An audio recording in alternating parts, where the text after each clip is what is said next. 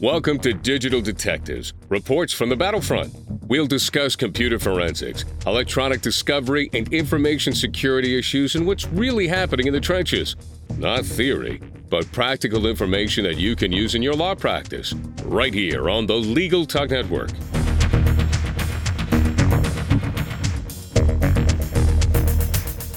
Welcome to the 98th edition of Digital Detectives. We're glad to have you with us. I'm Sharon Nelson, president of Sensei Enterprises, a digital forensics, cybersecurity, and information technology firm in Fairfax, Virginia. And I'm John Simek, vice president of Sensei Enterprises. Today on Digital Detectives, our topic is our favorite cybersecurity resources. Before we get started, I'd like to thank our sponsor, PINow.com. If you need a private investigator you can trust, visit PINow.com to learn more.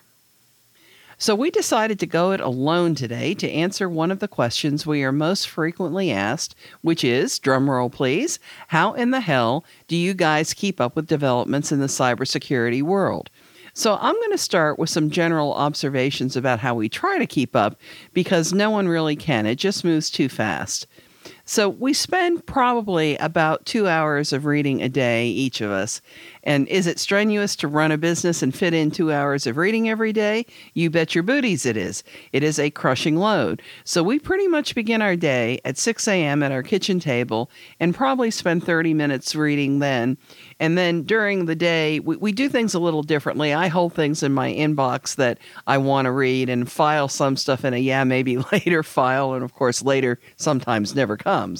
And, and I kind of approach it not so much from email, but uh, I'm a big fan of RSS feeds which is how I get my my daily fire hose dose of, of information.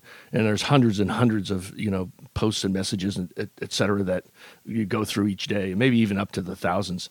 But as far as my favorite cybersecurity, my reading resources, um, anything that Bruce Schneier publishes, you know, whether it's articles or blog posts or you know uh, videos or anything that he does, uh, and we'll be speaking more about Bruce as as we go through the this podcast here.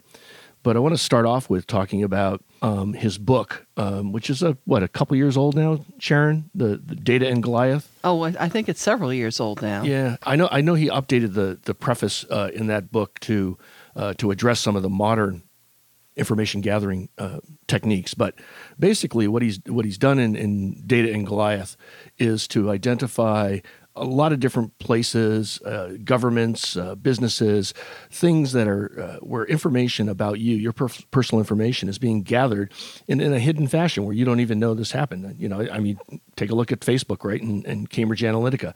Nobody knew that that amount of information was being gathered. But what I like about how, how Bruce has gone through this and, and identified it is he not only identifies particular uh, data sources or activities that that generate information about you, but he also puts in some of his favorite methods or procedures that he follows in order to minimize that amount of data. Uh, and, and maybe even anonymize the data, you know, when he's on the internet or when he's making phone calls or those kinds of things. But it's really a, a great a great book to run through. Uh, I first got it on a Kindle, so I, I, I, read a lot of things on Kindle, so it's an electronic version.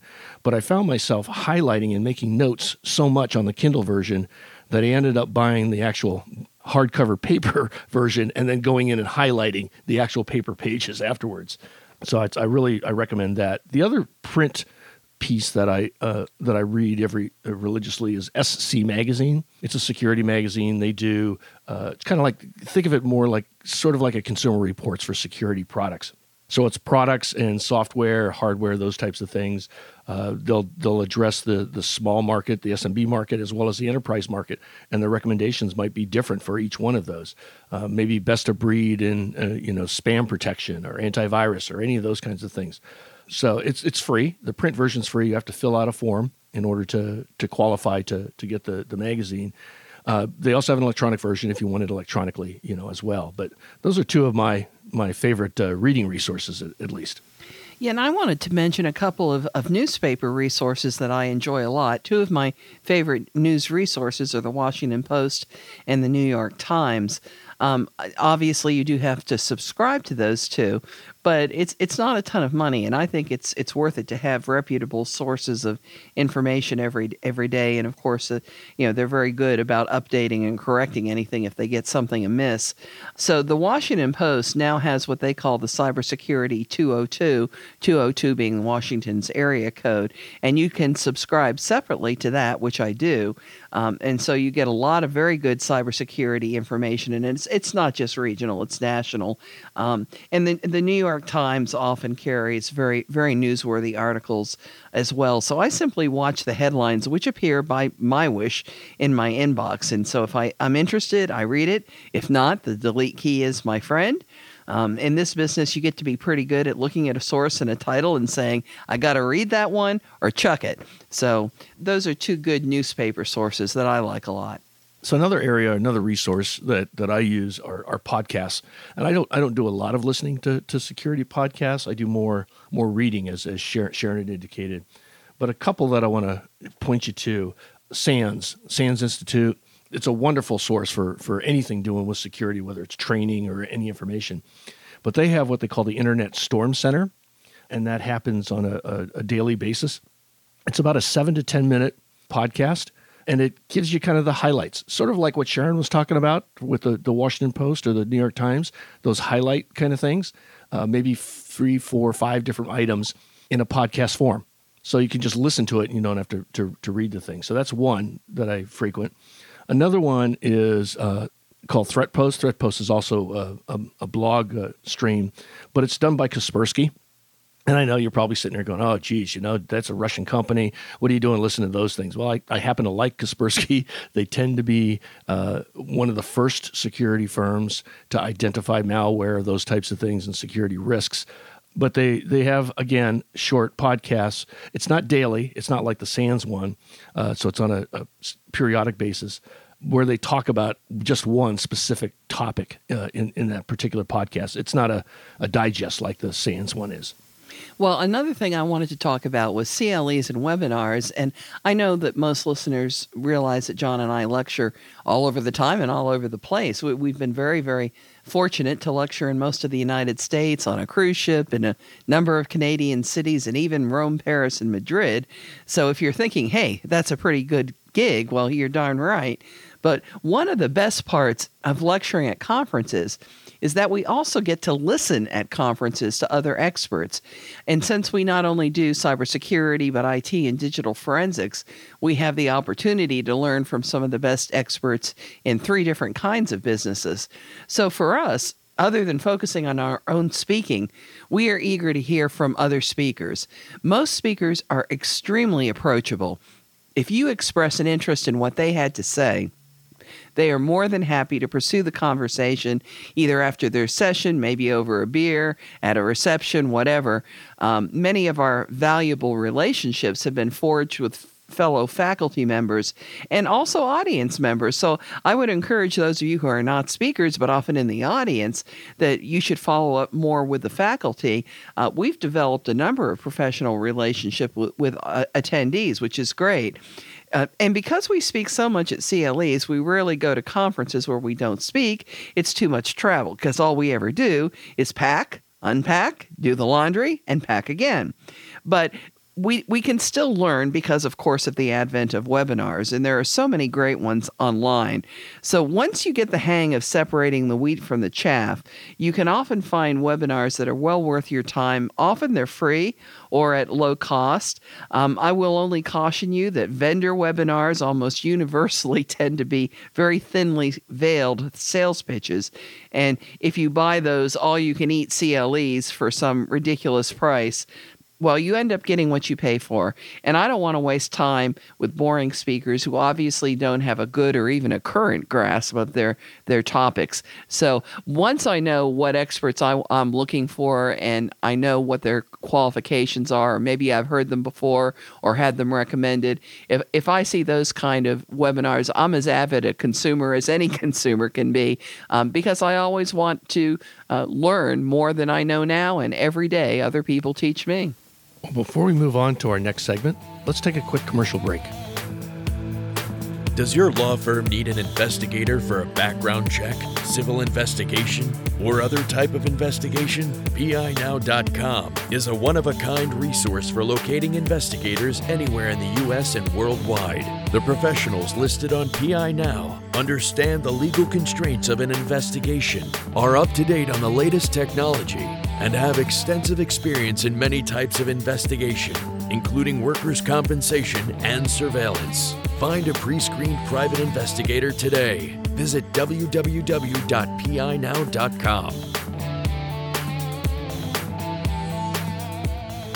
Welcome back to Digital Detectives on the Legal Talk Network. Today, our topic is our favorite cybersecurity resources. John, maybe you can tell us something about videos. Yeah, at least the, the current generation, a lot of reports have, have, have gone out there saying that they're very much visual learners. So videos are, are, are a big, big way to, to reach people. And, and I believe that too. They should be short uh, because the attention spans, you're not going to sit there and watch a movie, right? 20, 30 minutes worth of a video. But if it's short, then you'll sit there and, and, and capture the essence of it. So some of them that I want to, to mention is Security Magazine has videos. So if you just do a search for that, you'll find, and they're only a couple minutes, you know, one, two, maybe three minutes long. And, and they'll even go through and hit topics that are typically, uh, you know, items that Sharon and I will even address uh, during our cybersecurity training uh, sessions that we do. So things like that. So you get these little snippets. I mentioned SANS earlier, you know, as, as a resource for references and those types of things. They have a video of the month that they publish uh, and it's only a couple minutes as well. So it's very short. But probably by far, and Sharon, I think you'll agree with this, by far my absolute favorite security videos are produced by Sophos. And they're a couple of minutes, two to three minutes, if that, but they're hilarious. It's like watching Saturday Night Live addressing a security topic, you know, and like some of my favorite, some of my well, some some of my favorite ones are the funny ones, but they they do have serious Yes, ones too, yeah. and they are really short and they're very instructive. But if you go looking for the funny ones, you'll be falling off your seat. Uh, yeah, like the, the the email. The one I remember is the email delivery, right? Of how they they communicate via email, and this guy's got this an arrow through an envelope, and it hits him in the chest. You know, that's that's that's their email delivery system. Well, I, I remember the one where he says uh, suddenly something seems to be different, and you, you look at him again, and he doesn't have any clothes on. I mean, it's the the desk is strategically positioned, mind you, but still, uh, it's very funny. So But they are. But but those Sophos videos, you definitely want to check those out. Absolutely. So I'll take us over to uh, Blog World, and uh, of course, uh, as most of you will know, I do have a blog called Ride the Lightning, and I've been very honored to, that it has received so many awards and is now in the ABA's Hall of Fame. But um, I certainly wouldn't put it up against such um, amazing blogs as, say, Schneier on security, and, and John has talked about security guru Bruce Schneier and how much he admires him. Uh, he is uh, today the chief technology officer of IBM Resilient, and he's a board member of the Electronic Frontier Foundation. And John and I are huge fans of the EFF. But there's there's just nothing he does that isn't good, and his blog is is really excellent. Naked Security is published by Sophos, and again, you've heard how wonderful their videos are. Well, the the blog has won multiple awards for being the best corporate blog, best IT security blog, yada yada. So that's that's very high on my list. I like Dark Reading, which is more a place where enterprise security folks go to learn about new cyber threats and defenses. Uh, SC Media has a really good good blog. I like Threat Post, which has a lot of news about cybersecurity and also publishes videos and podcasts. Uh, Krebs on security, which John has has already mentioned. That's a, that's a wonderful blog. Uh, the Hacker News. The Electronic Frontier Foundation is not a blog, but it does publish a free newsletter. So I would I would commend that one to your attention, and maybe last the Digital Guardian. So we'll we'll make sure we get all those up on the on the website when the the podcast is published. A couple more, Sharon, that I I, I want to add to, to your list too is um, Bruce Schneier also has what he's called a cryptogram. Oh and yes, that's a monthly yes. monthly newsletter. So if you don't want to do the daily, you know, or whatever, or the the the more frequent stuff, then just subscribe to his monthly one. and you'll get all of that in one big digest. You know, I don't know how I forgot that, so thank you. uh, another one is uh, uh, on Tech Republic. Is uh, they have a security um, section of Tech Republic? That's another one that I like. Softpedia News is another blog that I frequent quite a bit. And then uh, my final one is Tripwire. They have a state of security blog that has a lot of great information that's on there. So again, when I, I do RSS feeds, so similar to what Sharon does and, and looking at the headlines or whatever, and you know put this over to uh, you know some folder for you know read later or just delete. Um, I, I scan through my RSS feeds doing the same kind of thing push this over to another folder for, for later reference or um, you know just boom you know mass delete all, all these different posts so having said that i'll move into uh, some some government resources. Uh, and and yes there are some valuable things that come out of our government. Some days some days um, NIST is a, is a good resource. That's the National Institute of Standards and Technology. Um, they're front and center today in, in the cybersecurity world. Uh, they have their cybersecurity framework, which they've modified. It's now sitting at version 1.1, but that's a, a good resource for you to go after. Another one is the Center for Information Security, CIS. They have uh, 20 controls with, that they've grouped together uh, in, in three different areas that's kind of the I know Sharon's heard this a lot, but I, I always say when we lecture that NIST is the what, what should you be addressing, and CIS is the how. How do you implement those things that NIST has has talked about? FTC has has you know some breach response documents. They've got a lot of good things that are available free on on uh, the FTC uh, web uh, sources as well. But one that I think that everyone ought to consider at least well, a couple of them. Before I go into there, um, you should be familiar with IC3, the Internet Crime Complaint Center. And the reason I say that is, should you have a security incident, that's going to be the place that you go to report it. So it's not just a, a security reference, but it's it's it's somewhere where you can go and say, all right, I've had a ransomware attack, or I've had somebody pounded on my firewall, or whatever it is. So IC3 is is something you should be familiar with. But the the one resource I think that everyone ought to consider and consider joining is InfraGard. Um, and you get a lot of great information from them. It's sponsored by the FBI. You do have to sign up, fill out this whole form. They will run you through a background check because there is some confidential information that they might release to InfraGard members that they don't release to the general public. So that's kind of the, the why there. But what, what happens there is that you get a lot of advance notice of security threats uh, and things that they're seeing you know uh, that the FBI is seeing across all of industries and, and all of the technical infrastructure. So it's a it's a great thing to to become a member of. They also, of course, have a legal vertical, and so that can be very interesting right. when they have something that's specific to the practice of law. Yep.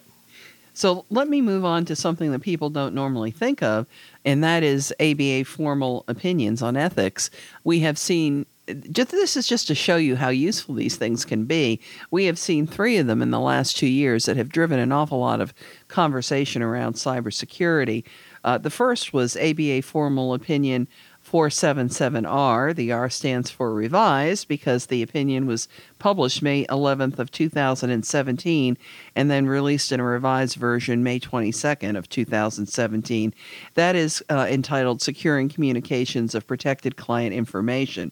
This was the very first time we had seen, and I'm quoting, for example, if client information is of sufficient sensitivity, a lawyer should encrypt the transmission and determine how to do so to sufficiently protect it and consider the use of password protection for any attachments. Of course, you can also encrypt the entire thing, but that's all right. They they got mostly where they wanted to go. So this this was a real driver for people lecturing, as we certainly did. That now you ethically had to, in our judgment, in the judgment of of, of bar counsel in many of the states, you had to have encryption at least available for usage in situations where it was warranted under the opinion. Uh, the next one was ABA Formal Opinion 482 Ethical Obligations Related to Disasters, and that was published September 19th of 2018. Um, the interesting part of that one in particular was that it was pushing you uh, pretty much toward the cloud because that's your security. As you might remember, in Katrina, it was not good enough to have uh, a backup at the office and a backup that you took home with you because your home and your office were too close together. And so a lot of people lost their practices altogether. So that really isn't the way to do it. And, you know, we could do a whole podcast on any of these opinions, but there are a number of ethical obligations in this opinion which kind of suggests the use of technology. Uh, and, and, so that is one that you really want to go through. And the last one is ABA Formal Opinion 483, published on October 17th, 2018 Lawyers' Obligations After an Electronic Data Breach or Cyber Attack. Actually, we were one of the first that started lecturing about that particular opinion, and I think that's still gathering steam.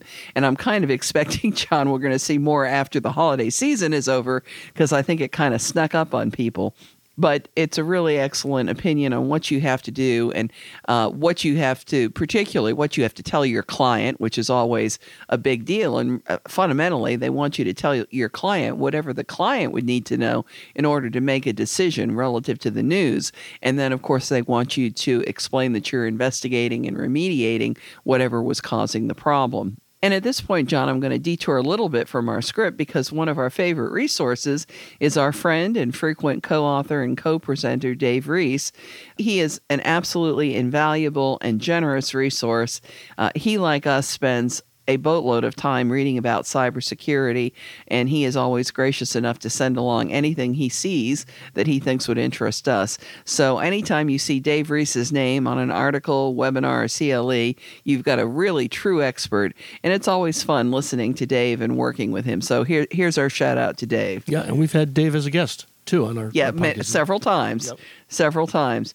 So why don't you tell if, if, we've left out any resources you can think of? And with all this reading uh, as 2018 draws to a close are, are there any particular thoughts you have on what we're likely to see in 2019 yeah, I, you know, as far as reading resources and things go, you know, there's there's a lot that that's out there. Uh, I, I would just suggest uh, that you develop your own favorite you know list. Uh, we've given you a head start, hopefully, on on some things. Um, you know, do do a search, and this is kind of how I get into this. As as Sharon mentioned, when we're at conferences, or if I see or, or something that somebody's written an article and they make, make a reference to something, and I check the reference out and say, you know what, I should be watching that. And hopefully, they've got an RSS feed, and I can put that feed into into my big bucket of data, and that's kind of how I, you know, assemble my stuff together.